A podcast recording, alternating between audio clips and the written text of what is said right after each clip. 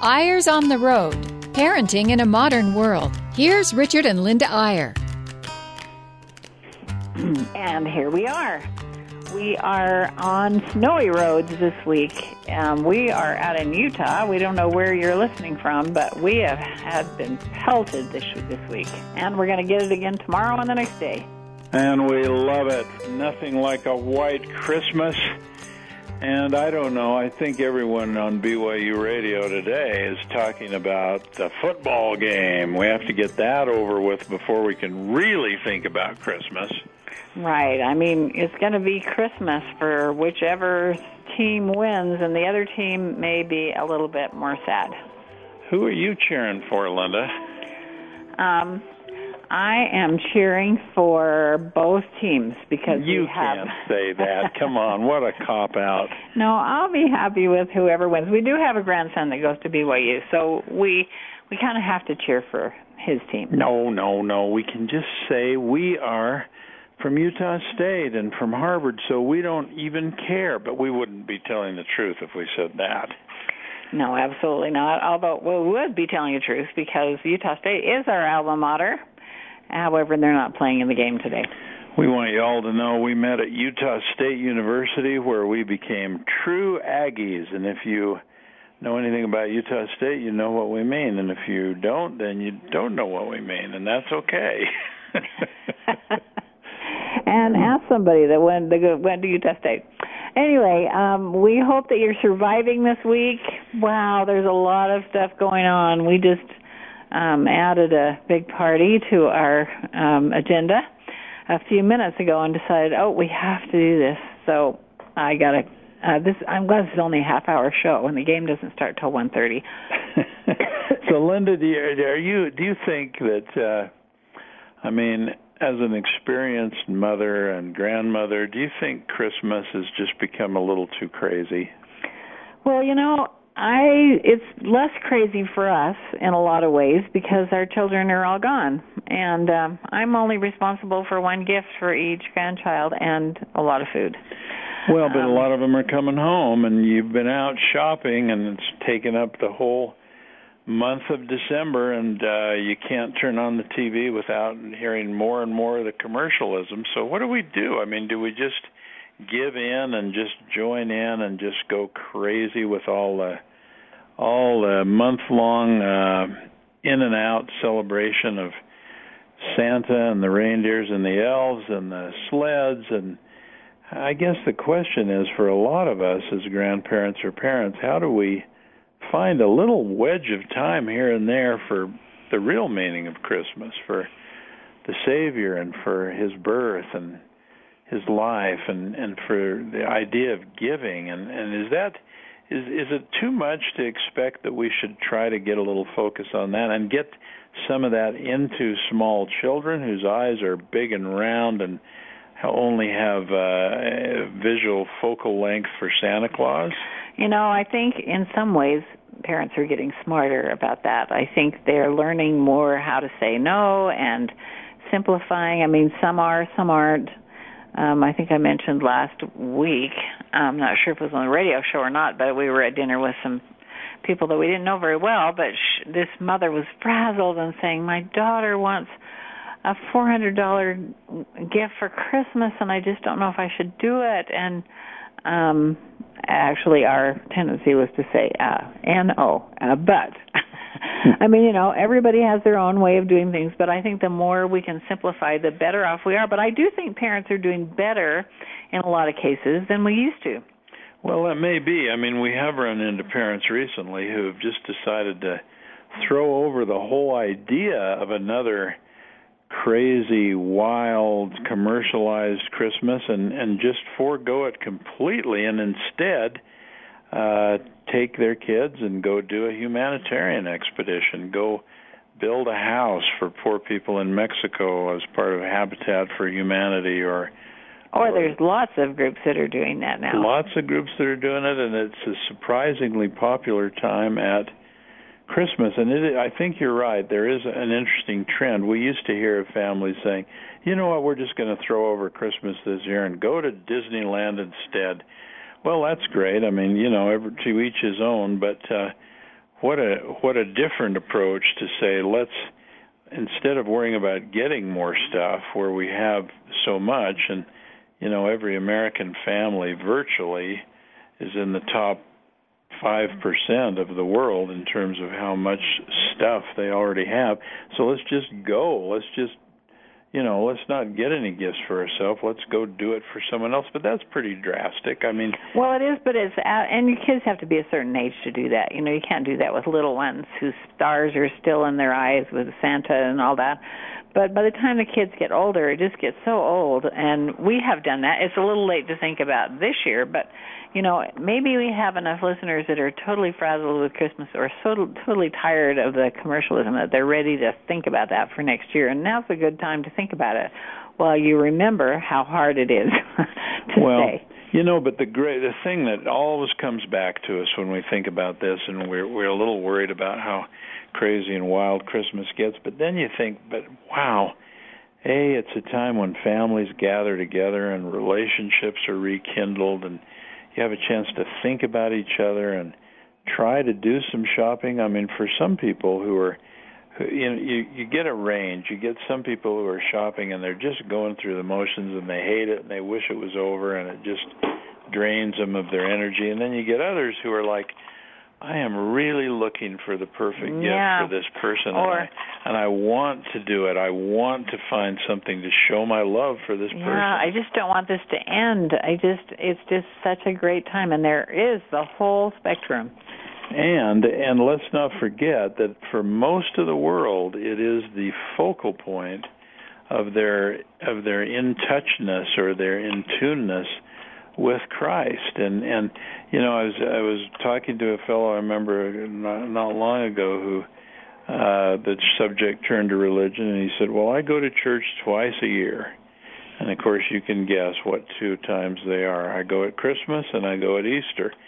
Now, some of us might say, "Well, buddy, that ain't near often enough," but whatever your own personal perspective is, Christmas for people throughout the world is one of the two times when they really are focused on on Christ. And so and that's really kind of what we wanted to theme the show around today is uh, how can we and and most people listening I I shouldn't say I don't know the percentages but most people listening probably are church going families that that's who typically would listen to BYU but whether you go a lot or whether you only go a little, the real question I think we should be asking ourselves as parents and as families, how can we make Christmas time a meaningful time to really focus on Christ? And then a lot of times what that question leads to, Linda, is people saying, you know, no matter how focused I am on Christ at Christmas,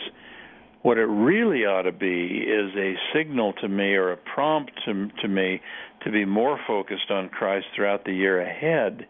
That's what would be a great Christmas. I mean, we celebrate the birth of Christ at Christmas. What if what if that motivated us in some way or caused a New Year's resolution of some kind to be a little more focused on Christ throughout the year? And we've been running into some interesting ideas lately for how to do that, how to make it almost a habit of thinking more about Christ and starting it at Christmas time, building it up until Easter, recommitting to it at Easter, and then carrying it throughout the whole year. Well, I have to say that, um, as you'll remember, we had a couple that showed up in our Sunday school class a couple of weeks ago, and uh, they just absolutely put us to shame because they had been working on something. I think you can find it online. It's called 25 Days of Christmas or something like that. And actually, I think um, Emily Freeman did something very similar to that. You could look that up. But um, there are certain scriptures to read every morning starting December 1st with your kids.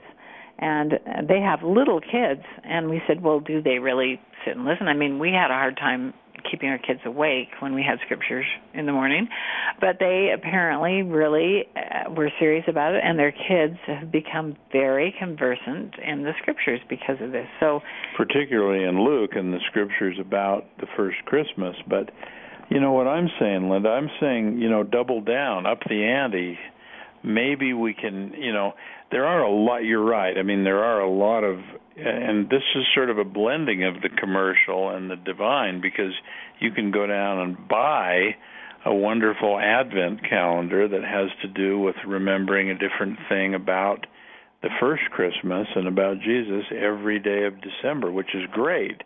And and I'm just saying, wouldn't it be even greater if we said, you know, let's do that. Let's make December a focus on on Jesus. And then if you also said, and once we get into that pattern or get into that habit or sort of raise our focal and our awareness of Christ and of the greatest gift of all, his atonement, are there some ways that we can now sort of keep that focus on Christ and carry it on all the way through until the spring when we celebrate Easter as phase one, and then recommit to it and go the rest of the way through the year.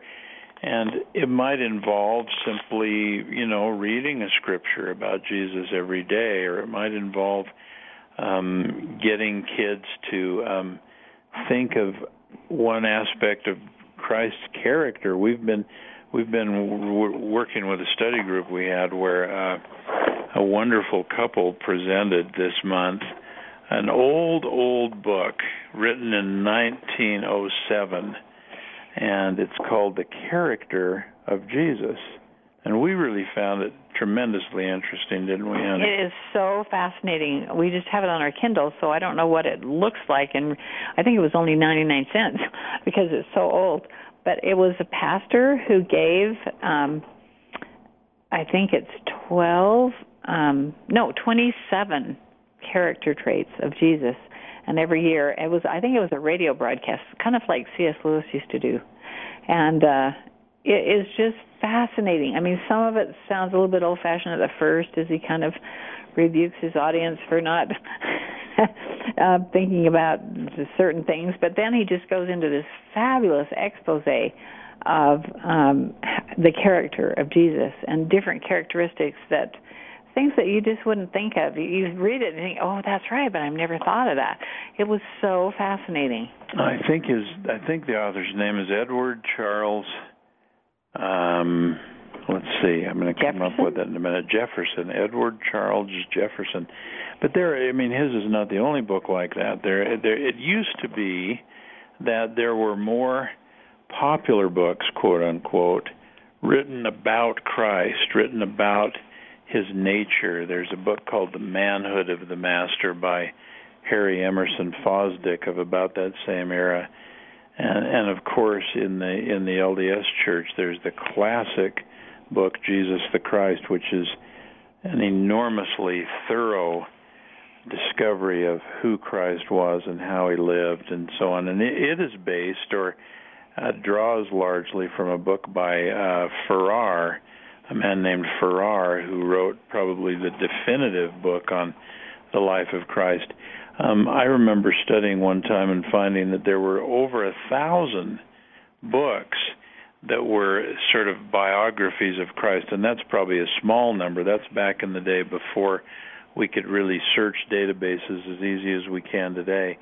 Uh, there have probably been more books, I think it's fair to say, written on Christ than any other person. The question is how many of them have we read? How many have we paid attention to? But let's do this, Linda. After we take a brief break, let's give our Christmas present to our listeners a little idea, a little pattern, a little scheme, if you will, for thinking about one aspect of Christ every week for the entire new year of 2016. Okay, we'll, we'll give you a little snapshot of that in just a minute. this break.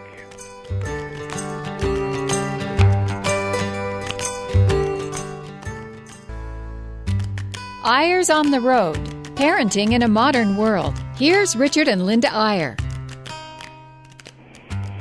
Well, we're back, and we're hoping that you're surviving this last few days before the big day, and the day before as well.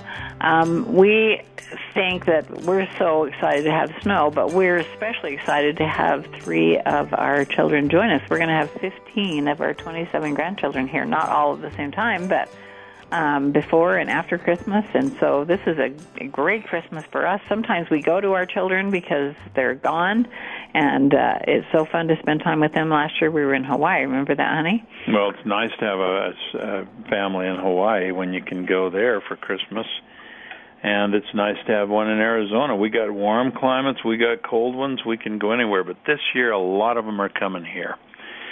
Now, let us give you a gift for Christmas. It's one you can take or leave, obviously, but it's uh, along the lines of what we talked about before the break that uh, I think almost every parent I know, Linda, tries in their own way to get Christmas as focused as possible on Jesus and on on the atonement and on the Savior and on his birth.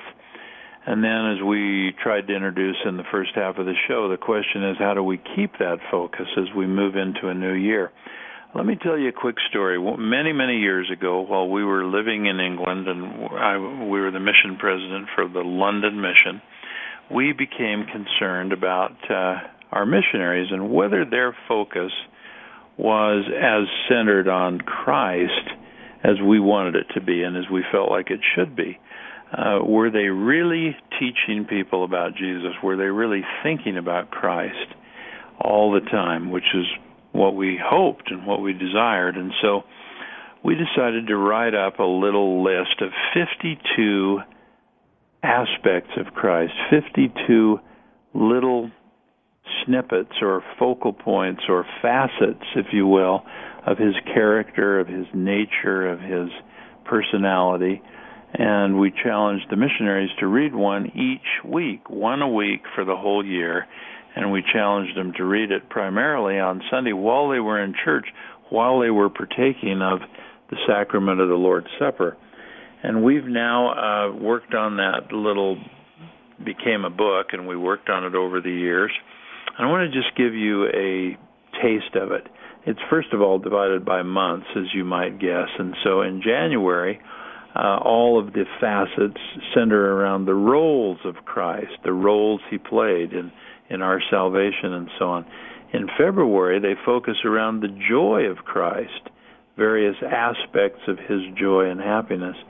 In March, the focus is on his strength, and there are many facets of that in April on his sensitivity and compassion, in May on his loyalty, particularly to, to the Father, on, in June his love, all the different aspects of his love, in July his leadership, how powerful that was, in August his teachings, in September his light, in October his priorities, in November his spirit, and in December his balance. And then within each of those months are four weeks. For example, if you were in January and you were on week two, you'd be focusing on the pre earth roles of Christ. Then, if you were into February and you were focusing on his joy, uh, one week you'd be talking about his happiness, another week you'd be focused on his optimism and his positive attitude. I'm just giving you a few examples.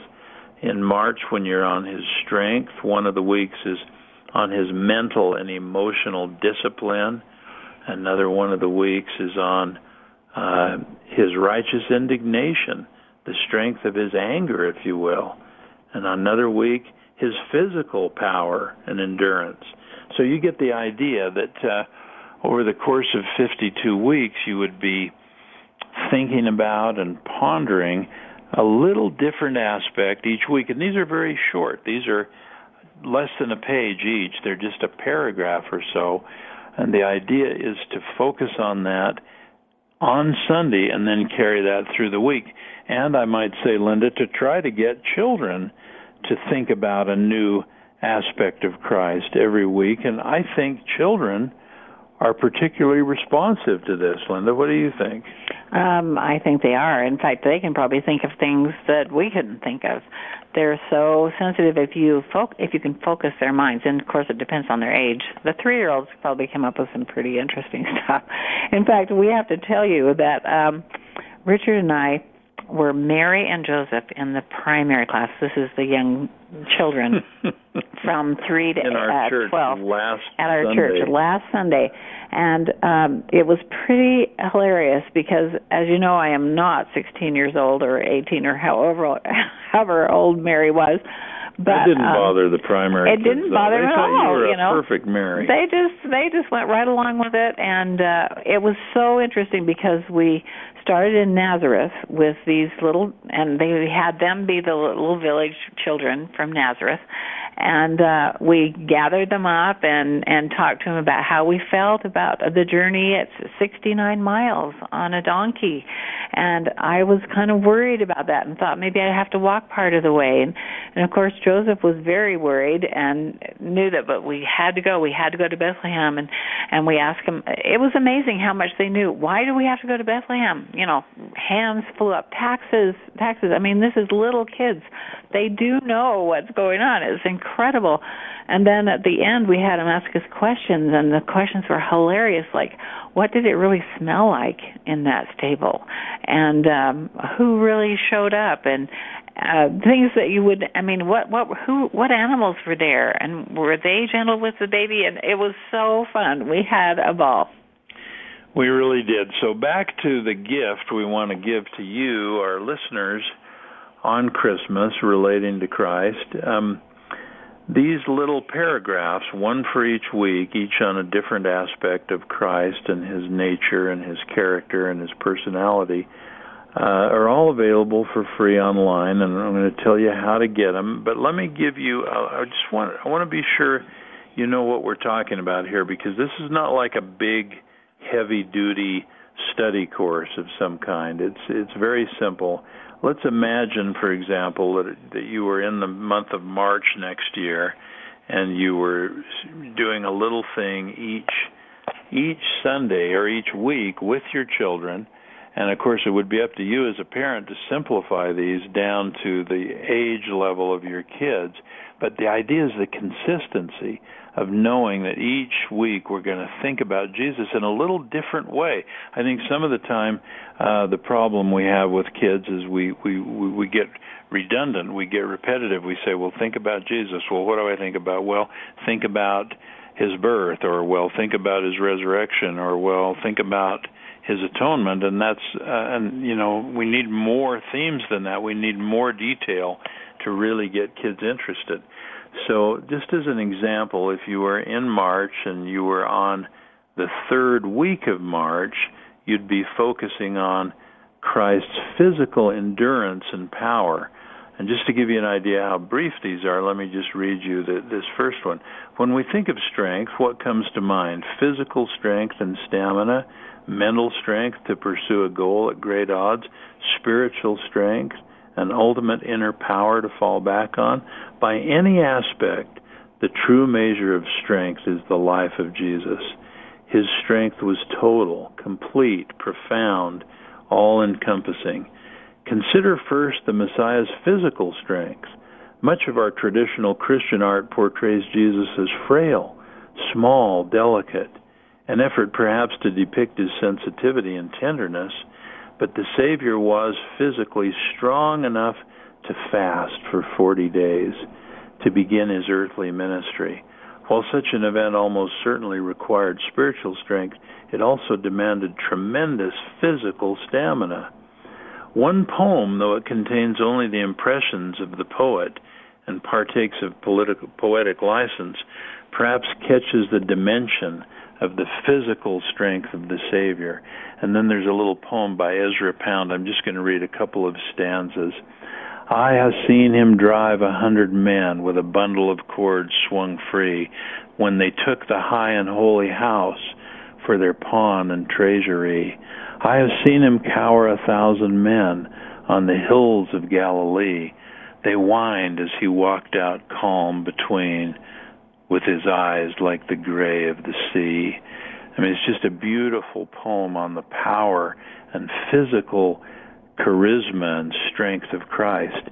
So imagine that you were going to just have one little focus on one aspect of Christ each and every Sunday for the entire year. I think for us, Linda, what what what do you think this has done for our family? Because we've been doing this now for ever since our mission in England. Well, the nice thing is the ability to send it online now because you know we gave everyone a book but they weren't always taking the book with them or you know having a special time. But now i mean it's really interesting because i guess anybody could do this because it's a free book. We'll give you we'll show you how to get to it easily. Click on on any one you want and actually, Richard sends that out to all of our kids on Saturday nights. So I want them to have it on Sunday their. Morning. I want them to have it on their cell phone so they can read it. Yeah, I wherever mean, they are. I hope people don't think that we're texting people during the sacrament, but it is so nice to have that right in front of you, so it really focus your focuses your mind. Just yeah. for, it's really short. It maybe so, takes uh, two minutes. So before we run out of time, here's how to get this, and we really mean it. This is just a total free gift to you. You may use it all or a little of it or whatever you want, but it's our way of saying how much we hope we can all focus on Christ this Christmas. All you do is go online to valuesparenting.com, which is very simple. It's just uh, all strung together. The word values with an S, and then parenting.com and then when you go there, what you will find is a menu across the top of the page. And if you simply go to the right hand menu, the right the furthest right one, it'll say Richard and Linda Eyre and there'll be a drop down menu and under it there'll be an entry called What Manner of Man. What Manner of Man. And if you click on that, that'll take you to this table of contents of each of these 52 little writings, and you can click on them and use them throughout the new year. So we wish you the very best with that. Merry Christmas to you all out there. Good luck, and um, what a glorious time of year to celebrate the birth of our Savior. Thanks Have a so Merry Christmas. Listening. We'll see you next week on Eyres on the Road. Bye bye.